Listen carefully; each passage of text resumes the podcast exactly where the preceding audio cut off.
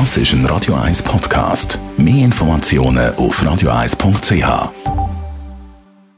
Sprechstunde auf Radio 1, präsentiert von der Dr. Andres Apotheke Stadtlaufen. Pflanzliches Wissen aus der eigenen Produktion bei Sportverletzungen, Blasenentzündung und Energiemangel.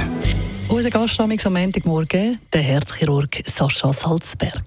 Das Herz braucht auch mal ein bisschen Ruhe. In der Nacht schlägt es weniger als den Tag durch, oder weniger schnell zumindest.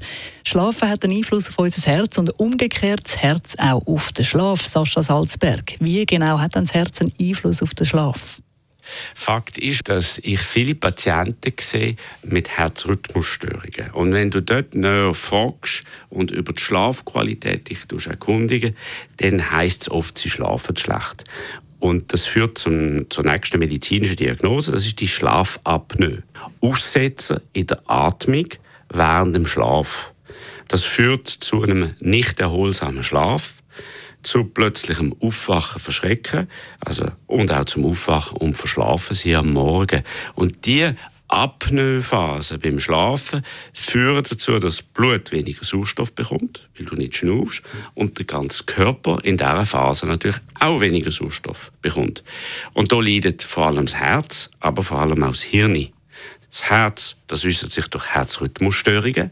Und wenn man die Schlafapnoe behandelt, mit einer Maske oder die Ursache beheben, vom Schnarchen zum Beispiel, dann erholen sich auch die Herzrhythmusstörungen, wenn sie noch nicht zu lange da ist.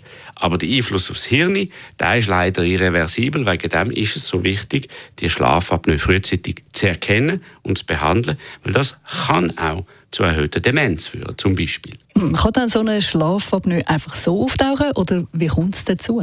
Der Body Mass Index ist ein Risikofaktor. Je mehr Masse wir Männer im Bauch haben, drücken auf die Lunge, machen das Schnaufen schwieriger.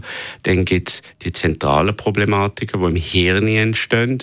Also es gibt Risikofaktoren für Schlafapnoe und es gibt auch plötzlich auftretende Krankheiten, die dazu führen, dass man Schlafapnoe erkennen ein geht im Spital, hat plötzlich einen Hirnschlag. Der Hirnschlag kommt von Vorhofflimmer, Vorhofflimmer kommt von Schlafapnoe. Das ist alles. Wegen dem muss man die Abklärungen gründlich und bis zum Ende auch machen, wenn man ein Problem hat. Mm, und was kann man dagegen machen, wenn man jetzt merkt, äh, man leidet daran? Das kann man mittlerweile entweder im Schlaflabor oder auch mit mobilen Geräten, wo ein Lungen- oder ein Schlafexperte äh, dir dort anhängen und das daheim kannst machen Und die Schlafapnoe kann man behandeln und die ist sehr wichtig, dass man die behandelt, weil nicht nur Herzrhythmusstörungen, wie haben gesagt, haben ja Demenz, Bluthochdruck, also es ist ein ganzer Rattenschwanz, der kommt, wenn man schlecht schläft. Das Sascha Salzberg. Immer am Montagmorgen nach der 10 hier bei Radio 1. Und natürlich wie immer auch als Podcast. Das ist ein Radio 1 Podcast. Mehr Informationen auf radio1.ch.